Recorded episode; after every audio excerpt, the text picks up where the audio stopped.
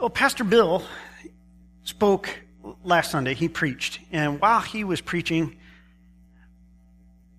I became aware of the fact that the Holy Spirit was speaking to me. I've heard from many of you this week that God was using that sermon to speak to you as well. Here's the harsh reality of life in my house. Typically, I go home, we talk a little bit about church, and nobody says anything about the sermon. but last week, the kids were all chattering about the sermon at church because God was speaking, and He made some things very clear to them as He did to me. Pastor Bill's not with us this morning because he's preaching at our sister church, another of our sister churches, this one up the road in, in. But I want to give public thanks to Pastor Bill. He'll hear it on the podcast for the way that he fed our congregation and me last week. If you were here last week, you may remember that I wrapped up the service by mentioning to you three points from 1 Samuel chapter 3. That was the passage from which uh, Pastor Bill spoke to us. And those three points were this. The story begins with a clear statement that God had fallen silent. He was no longer speaking to his people. You ever had the silent treatment? It's dreadful. When Laura and I were in premarital counseling, trying to put together a skill set, a toolbox for being married. We, uh, the, the pastor who took us through that process explained to us that we were going to have fights and that we had to learn to fight fair. And so we talked about the, the, how conflict in the past had caused hurt and pain in our relationship. And as we worked our way through this, he told us to write out some rules for fighting fair, which basically were requests to the other person in the relationship. Hey, please don't do this when we argue because it hurts me deeply. And I found out the number one on the list for me was the silent treatment. I can't take it. Laura, please don't give me the silent treatment. She hasn't. All these years later, she's told me exactly what I've done wrong. she's in children's church. That's not even fair. Why did I do that? But the story begins with the statement that God had fallen silent and was no longer speaking to his people. That is a dreadful condition in which to live. Second statement was that the passage makes is this, that God spoke to Samuel, and Samuel's response was, I'm your servant, Lord and I'm listening. So go ahead and speak to me. The third statement came at the end of the chapter, and it said this After that, God spoke often to Samuel and to the rest of the people. I had another sermon planned for today. We'll get to it in a couple of weeks. Next week, Pastor Aaron's going to speak to us about baptism. And we'll get to my sermon later. But uh, midway through the week, eh, early in the week, I knew that we need to talk about something else today. And it came out of that passage. Um, I want you to hear my heart today. I don't, I don't mean this as any accusation. I'm telling you about my hope for the future. It's not saying what we are not now. It's just what I dream can one day be. I want us to be the place, a place where God speaks often where he's speaking to his people on a regular basis, and we hear and understand and act according to what he's telling us. I want that with all of my heart. And I'm praying that you will want it with all of your hearts too. Because I'm quite convinced that the day that we all want that, that the Holy Spirit will get gabby. He will just talk and talk and talk and talk. Over the course of my years in ministry, I think the one question that has come to me most often is something along these lines. Usually it's said with some kind of, of, of sadness in the person's voice. And the question is, Pastor, does God still speak to people? And if I ask a follow up question, they usually say, Because I don't think He's ever spoken to me.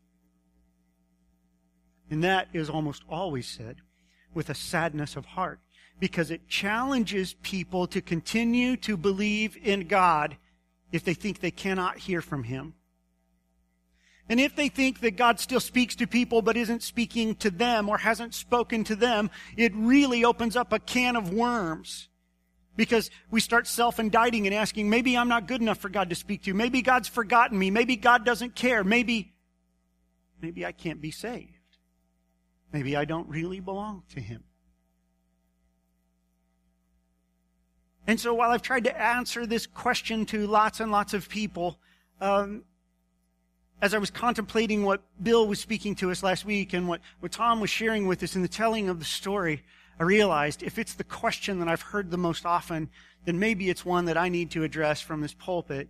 And this morning, it is my intention to talk to you about listening to the voice of God. I hope that you'll hear what I'm saying because here's what I think. I think that all of us want to be Samuel. You remember the story? Samuel, the little boy, his, his mama couldn't have a baby. She went to the temple and prayed and said, if you give me a baby, I'll give him right back to you. And so she raised the child until he was old enough to wean, and then she took him right, un, unthinkable, took him back to the tabernacle and gave him to the priest and said, I got to have him for a while. But I made a vow. Here you go. And God wasn't speaking to the people. There was, there was nobody listening. There was nobody thinking, maybe today God's going to speak. Because God had fallen silent for long enough that it was just, well, what God used to do. One day the boy Samuel, middle of the night, heard a voice. Samuel? Ran in the next room to see if Eli, the man who was mentoring him, had been calling to him. He hadn't. A second time, he hadn't. A third time, the old man gets it and says, Oh,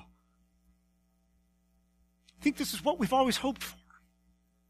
That God would speak to his people again. Said Samuel, go and listen. And if, if you hear it again, say, I'm your servant, Lord. I'm listening. I think anybody who has anything to do with God wants to be Samuel. Don't you want God to speak to you? Don't you want to be the one that God thinks she'll listen? I can trust her with what I have to say. Don't you want to be one of those men that can say without guessing, I've heard from the Lord? I think all of us want to be Samuel. I also think maybe all of us really are Samuel. See, Samuel heard from the Lord and didn't know what was going on. He heard from the Lord and didn't recognize it as the voice of the Lord. And so he went about his night on a completely different assumption. Oh, I've got to go into Eli's room and I got to answer his questions and maybe, oh man, he's going to ask me to go make sure that I close the door on the barn and, and so he runs into Eli's room with a certain set of expectations that were not based upon a correct understanding. And so he, he couldn't hear what the Lord had to say. He heard the Lord. He didn't know it was the Lord. And so he went with a different set of expectations regarding what he was supposed to do thereafter. I think all of us are Samuel. All of us who have anything to do with God, we want to hear from him. And I think all of us are Samuel, not sure whether we've heard from God or, or maybe we have heard from him, but think it was something else. Samuel had been hearing from God. Maybe you've been hearing from God, but not recognizing his voice. Today I want to answer two questions. The first is this. Does God still speak to people? And the second question, if so, how can we know it is him? The first one's simple. Yes, God still speaks to people. God does still speak to people. Let's take a look at, very briefly, at a handful of scriptures. The first, one of my, one of my favorites, back when I was a teenager, sitting where you guys sit in another church elsewhere, I was a Bible quizzer. And because I was a Bible quizzer, I memorized scripture. Among them, the prologue to the book of Hebrews it begins this way. In the past, God spoke to our forefathers through the prophets at many times and in various ways. But in these last days, He has spoken to us by his Son,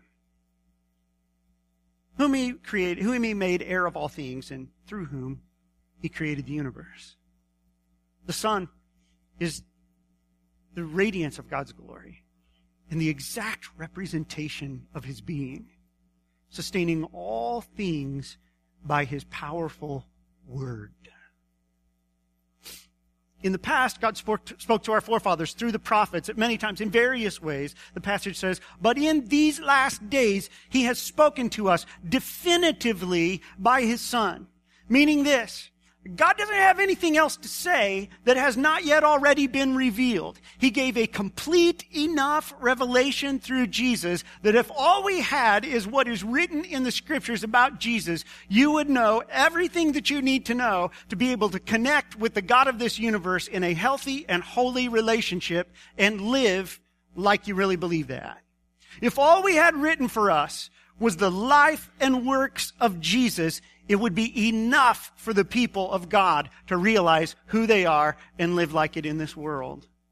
The good news is, however, that he has not ceased to speak to his people. But the first thing that we have to get in order is this. He has spoken definitively to us. If you need to know the word of the Lord, it's this. Jesus came to save us from our sins. This is the word of the Lord. Secondly, this. John chapter 16, 13 tells us that God continues to speak to us through his Holy Spirit. Listen to this. But when, this is Jesus speaking, but when he, the Spirit of truth, comes, he will guide you into all truth. He will not speak on his own. He'll speak only what he hears, and he will tell you what is yet to come. Most of the time when we, we read these kinds of words, we think, oh, he's going to predict the future. And Christians go to seed on this stuff. Oh, he's going to tell us when, when Christ is going to return. Hey, give it up, people. Never going to happen in your lifetime that he's going to reveal to you when he's coming. Okay? Not for you to know. The scriptures make that abundantly clear. But this passage, Jesus is saying, look, when the Spirit of truth comes, who is he? He's the Spirit of truth. And he's going to re- reveal certain things to you all the truth that you need to know in order to handle the stuff that lies directly before you. Listen, what if we looked at this passage and instead of saying, ooh, maybe he's going to predict, uh, you know, who's going to win the Super Bowl. Maybe he's going to predict when Jesus is going to come back. Maybe I get some insider knowledge that gives me advantage in this world. What if instead we read this as though he was telling us what is yet to come? That is, what kind of world this is going to be when we get obedient. What if he's telling you what is coming up in your day? Not so that you'll be ready to be victorious. What if he's giving you commands? Hey, you want to know what's uh, what's on tap for the Purcell children this afternoon? Whatever I say is on tap for the children this afternoon. Because I'm in charge, people. My house, that's the way it goes. The scriptures say that the Spirit can guide us into all truth and reveal to us what is yet to come. His will for us. So while he doesn't have any great big new uh, revelations that supersede Jesus, the Spirit wants to come and speak to you in your heart about what is to come, and he will always tell you the truth. 2 Timothy 3.16 is another passage that we need to consider this morning because it tells us that God continues to speak through, to us. He speaks to us through His Word that was written uh, through Jesus, the definitive word. He speaks to us through his Holy Spirit who continues to speak to us. And then 2 Timothy tells us that he also speaks through the rest of the scriptures. Oh yeah, this was a Bible quizzing verse too when I was a little kid. 2 Timothy chapter 3 verse 16. All scripture is God breathed and useful for teaching, rebuking, correcting, and training in righteousness. Do you understand what this means? It means that every time that you keep an appointment to read the Word of God, you have an opportunity to hear from God's Holy Spirit reliable truth for guiding your next steps. Does God still speak to people? Yes, He does. He has spoken definitively through His Son. He speaks through His Holy Spirit who whispers in your ear, and He speaks through all the rest of the scriptures to help build context for us regarding what He says to us today. Second question is this. If he speaks, he does, how can you know it's him? And that really is the tricky part, isn't it? Because I think most of us have assumed, yeah, God speaks. The, the problem is, I don't know what he's saying. I can't tell when he's ready to talk and when he's not, because he's invisible. It's not like he shows up and says, hey, let's have coffee. So how is it that as I go about my day, as I go about my life, that I can discern the voice of God amid all the other stuff that's competing for my attention? Got a handful of things here that I want to share with you that I've just found. Look, I found them in scripture. Yep, but I found them to be true in my life. And so what I want to share with you today is not a sermon. I want to share with you my life. And I don't think that God has picked me and none of you. But I know this the Lord speaks to me. And I know that He speaks to any who will listen. So I want to talk to you about how to listen today. Okay? He still speaks through the scriptures. And I know that may seem like a great big letdown. Because it sounds like the preacher is saying, you just read your Bible. That ought to be good enough for you. That's not what I'm saying. What I'm saying is not that you have copies of the Bible, you should read them, and God will give you brownie points. What I'm saying is the God of this universe speaks currently through things that were written thousands of years ago. If you read uh, our doctrinal statement about inspiration of scriptures, it'll refer you right back to 2 Timothy chapter 3 and they put it in some legal and theological language that says that we believe that a long time ago, God cornered some people who surrendered themselves to Him, and He used them to write what we now call the Bible. And that He did that not by putting them in a trance and making them passive uh, writers of dictation, but that instead, out of an ongoing relationship with Him, they came to understand the heart and the mind and the will of God, generally speaking, so that they lived their lives, they did their best to discipline themselves to live according to that. But that there were also times when they realized God is trying to say something through me to other people, and they sat down and they began to write. And the Holy Spirit was present working with that person and his personality and his culture and his language and his place in time and working all of that together was breathing out a message for all the Christ followers forever. Sounds pretty mystical, doesn't it? It is. It's amazing.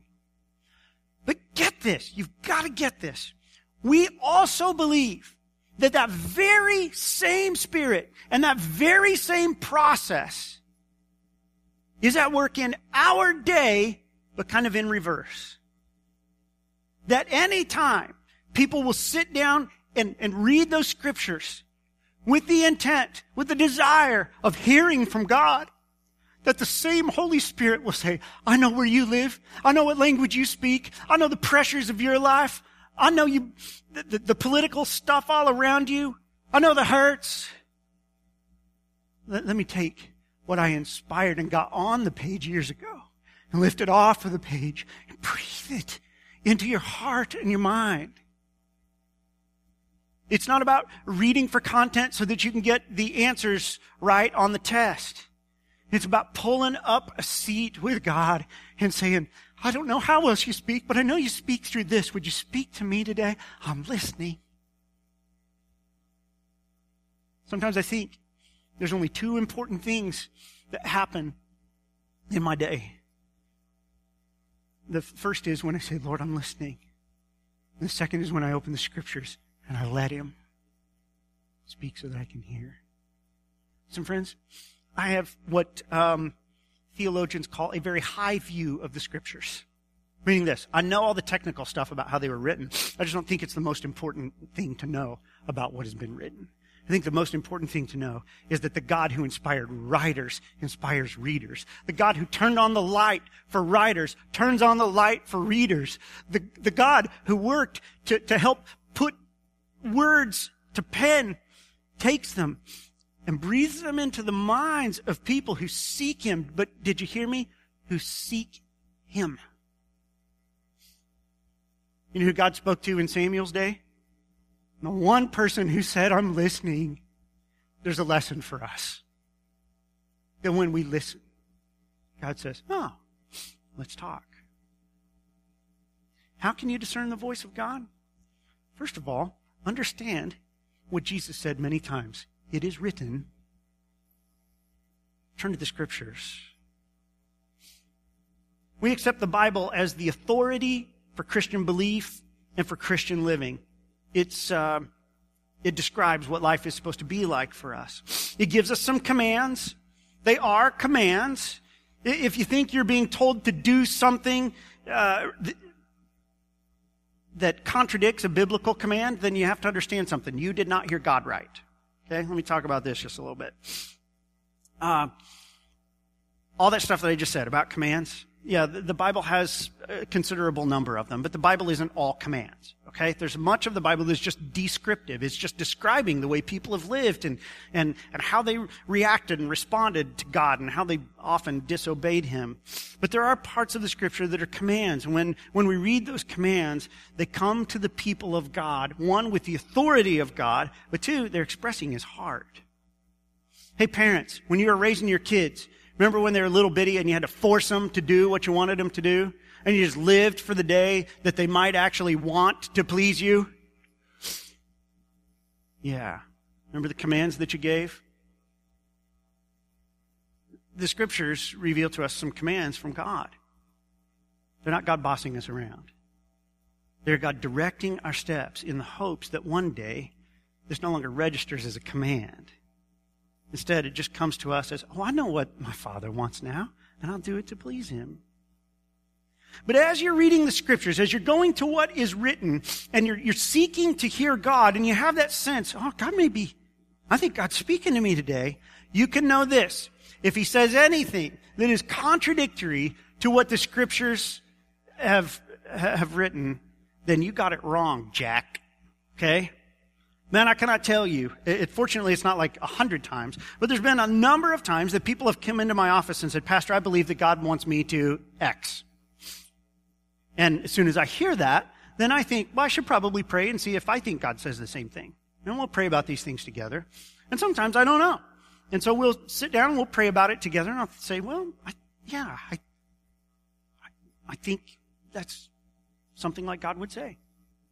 I've also had people come in and say, Hey, Pastor, God wants me to leave my wife. No, He doesn't. You didn't hear from the Lord. I had a woman, when I was a youth pastor, when, I mean, 26 years old, I was wet behind the ears. This woman comes in and says, You know, in my devotions today, the Lord revealed to me that He released me from my marriage. And I just looked at her and said, You're wrong. Oh, but Pastor, I mean, I re- nope, you're wrong. Well, I re- you're wrong, lady. And we went round and round and round and round until she left my office, convinced that she was right. And she was wrong. You know I know? Because she said, my husband's not a believer, and uh, God wouldn't want me to be unhappy, and uh, so he's released me to, from my marriage so that I can go marry my former pastor who's leaving his wife. Yeah, it's got God all over it. I said, no, let me show you what's written. And the apostle Paul said, um, addressing people with spouses, people who are Christ followers whose spouses were not. He said, well, they stay with you, then you stay with them. Period. And moved on to the next topic. Made it real simple. See, if what you think you heard from the Lord contradicts what's written in His Word, you're wrong. Because the Bible is the authority for Christian belief and practice. It has, it is a more reliable source of truth than what I think God may have said. Does that make sense? Nod your heads like this. If not, I can preach it again. Okay. It's written. How can you, how can you know it's Him? Because it fits with what's written. Sometimes, however, the scriptures uh, have what, what would feel like blank spots to us. They addressed much of life in an ancient world, but they, they, they don't address some directly some situations in our day right? Have you ever come up against something where you, you flip through the page? I can't find anything in there. You've Google searched it. The Bible doesn't say anything about, um, uh, give me something. Say it out loud. Okay. Um, uh, abortion. The word abortion is not in the Bible. Okay. It's not in there. Does the Bible have anything to say about abortion? Mm-hmm. But it does not have anything to say directly about abortion. So, what's a person to do? A person is to spend enough time reading the whole counsel of God's Word that some principles and ideas begin to emerge that help us make decisions as we go forward. See, we have these hard and fast things. They're called commands. They're, they're mile markers along the way. We get fence posts. We always know that we're inside the fence when, when we, we've said yes to the commands. But there are some, there's some other statements in scripture that help to paint a picture of the heart and the character of God and the desire of his heart.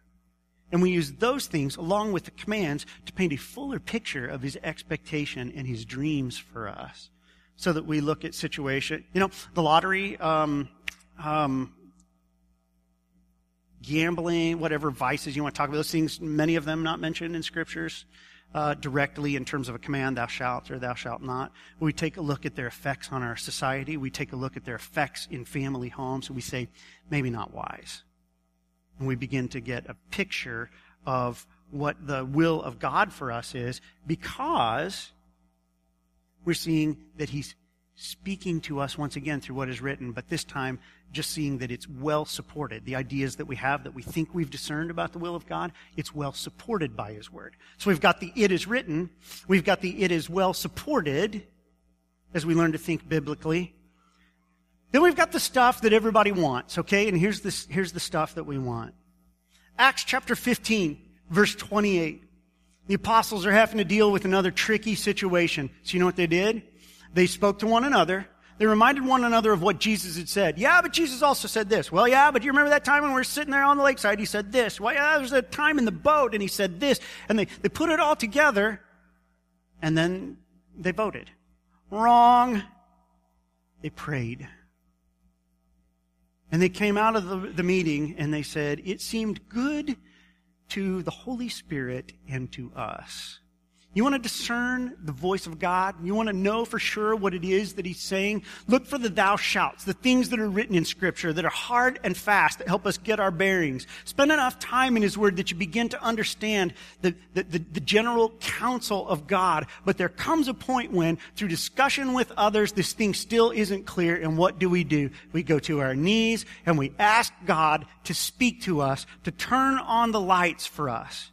Two things here. Number one, seek the counsel of people whose, whose spirituality you trust. Seek the counsel of people whose Christian maturity you trust. Um, it's like this. Brand new believer, we want you to know something. We love you. And the Lord has a great plan for your life. New and young in your faith, your heart will be tender and sensitive, and you're probably going to hear from him a lot. Anytime you're experiencing anything that you think may be the voice of God, you say to him, like Eli told Samuel, I'm your servant, Lord. I'm listening. Okay? We also want you to know something. We're probably not going to let you, new believer, have a lot of influence in decision making around here yet. You know why? Because you don't yet know the Lord and his will as well as some of us who've walked with him for decades. And that is why, when it comes down to the business of electing a church board and so forth, we don't tell people, hey, find the best businessman you know, because we can help managing the money around here. We don't find people uh, who are the most influential in the town and say we're going to give them the, uh, the the best seats in the house because you know they'll help us make those connections. You know what we do? We direct our people every single time. Get on your knees and seek the voice of God. And as you consider people, consider their spiritual maturity. You know what we need for a church board? People who are full of the Holy Spirit and the wisdom that comes from walking with Him for years. So when you're seeking the voice of the Lord, if you think you've heard something, go to somebody, two or three people, whose wisdom you trust because you've seen how they've walked with the Lord. You've seen the maturity in their decision making and you've seen the way that their lives reflect the goodness of God. Seek the counsel of mature Christ followers, but don't neglect to seek the Holy Spirit through prayer. Generally speaking, you will find that the scriptures and the, the counsel of spiritually mature people and the voice of the Holy Spirit agree with one another. Okay? Generally speaking, you're going to find that to be the case. And you'll have the sense that all the arrows are starting to point in the same direction. I had a gal that used to come to me all the time. I've, uh, I won't name her here. You don't know her, but we have a podcast. So, uh, I, but I, I've said to my wife, I think that is the worst decision maker in the universe. There's a gal who used to come to me for counsel often. I mean, dozens and dozens and dozens of times. And she had three other people in the congregation that she would also seek counsel from. And they're people that I've gone to for counsel. So I thought, well, she's got a pretty good team here of advisors. And generally speaking, I would be the last person on the list. And so she would say, I've been to Jack, and I've been to Nancy, and I've been to Joe, and they all told me the same thing. Pastor, what do you think I ought to do? Well, I talked to her about what I thought the scriptures taught and say, well, consider that it was Joe and, and Jack and Nancy who spoke to you, um, I think I'd go with that. She'd say, thank you. Man, everybody's telling me the same thing. And then do the opposite. Every single time. Every single time. Listen, when the arrows are all pointing the same direction between the scripture and the elders and what you think the Spirit is telling you to do, do that! That makes a whole lot of sense. It seemed good to us and to the Holy Spirit. Ultimately, folks, it comes down to this. If you spend enough time with someone, you'll learn to recognize their voice. Generally speaking, uh, if you spend a bunch of time with God, He'll start talking to you. You spend enough time in Scripture and in prayer, you'll learn to recognize the things that God talks about, and you'll begin to understand, you'll begin to recognize the tone of His voice. Some people say, oh, he, he speaks in a still small voice. He does, and he screams bloody murder at times when it takes that. Okay, there, we, we have accounts in the scripture of him speaking so loud that the people were afraid and said, uh, Moses, tell God to knock that off. He should send messages through you because he's scary when he talks. Sometimes he speaks quietly, and sometimes he will clear his throat to get your attention. But if you spend enough time in Scripture and in prayer, you will learn to recognize the voice of God. Listen, if a stranger calls your house, they have to identify themselves. You pick up the phone, somebody says, Hi. There's this instant thing. One of three things happens. You either go, I know exactly who that is, or you go, hmm, I kind of recognize, sort of familiar, but I can't quite lay a finger on it. Or you go, I've never heard this person speak in my life. Right? Isn't that the way it goes when you pick up the phone at your house? You know immediately whether it's somebody you know, somebody you uh, ought to know, or somebody you don't know. Strangers call, they have to identify themselves. When acquaintances call, they begin to talk and you're like, oh, they think I know who they are and I should know who they are. It's kind of familiar. This is so embarrassing. And you let them go on and on and on, hoping that they give it away, right? By saying their wife's name or the kids or something. And after a while, you're just like, I'm sorry. I don't know who this is. And they tell you and you're like, ah, oh, of course. I feel like an idiot. I'm so sorry. Yeah, what you were saying. And, and then there's this connection that takes place, right? But when, but when your spouse calls, when your kids call, when your parents call, when your best friends call, you know immediately. Listen, my dad passed away seven years ago. I can still hear his voice. If God would allow it and he picked up the phone and called me today, I would not have to ask, who is this? Because I know my dad's voice. You know, if you spend enough time with the Lord, you're going to recognize his voice when he speaks. You just know. But maybe the problem, friends, is that we've only gotten acquainted with God. We bump into him once in a while, nod at him, you know, give him the, the, the respect afforded of a casual encounter. And then we go back to our busy lives, and then we do something religious and nod to make sure God gets his, and then we go back to life.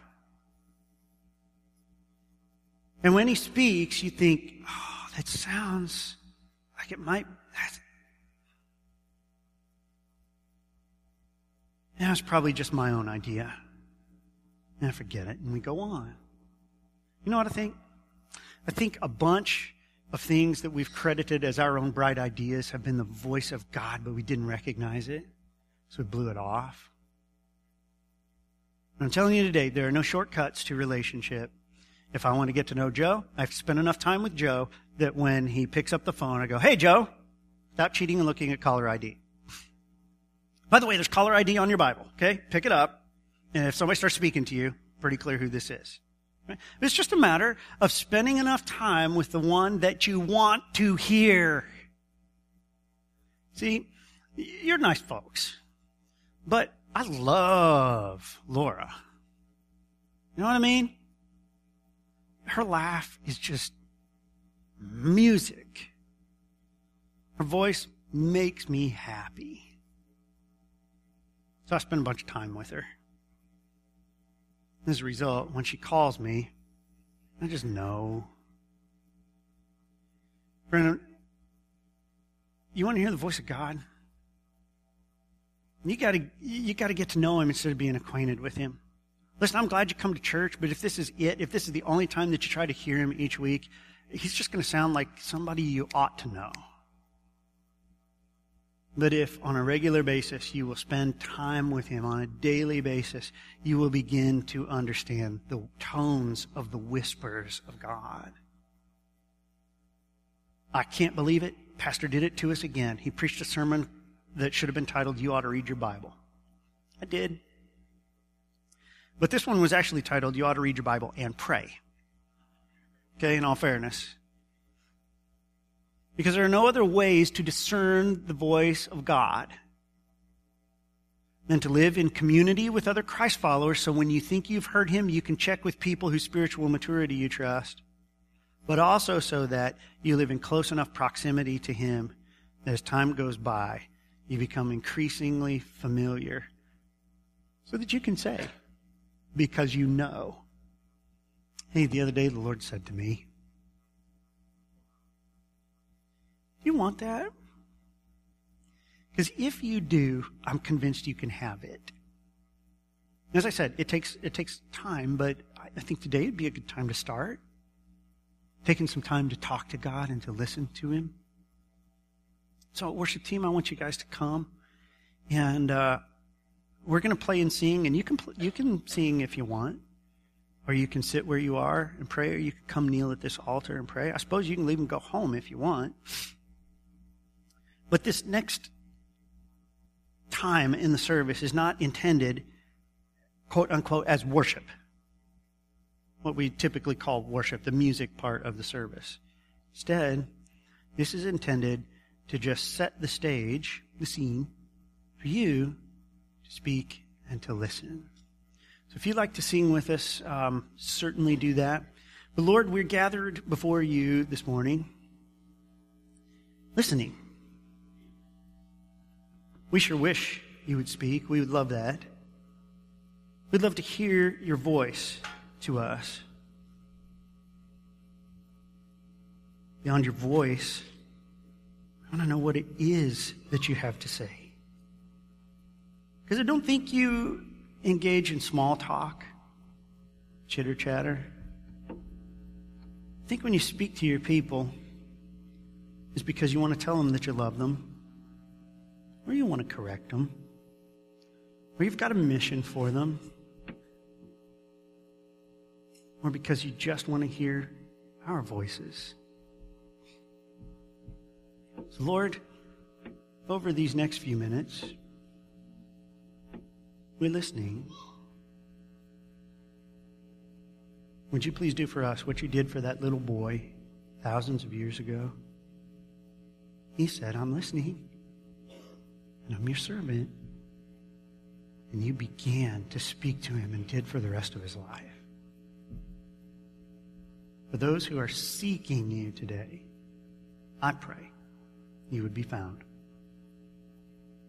And you'd be found talking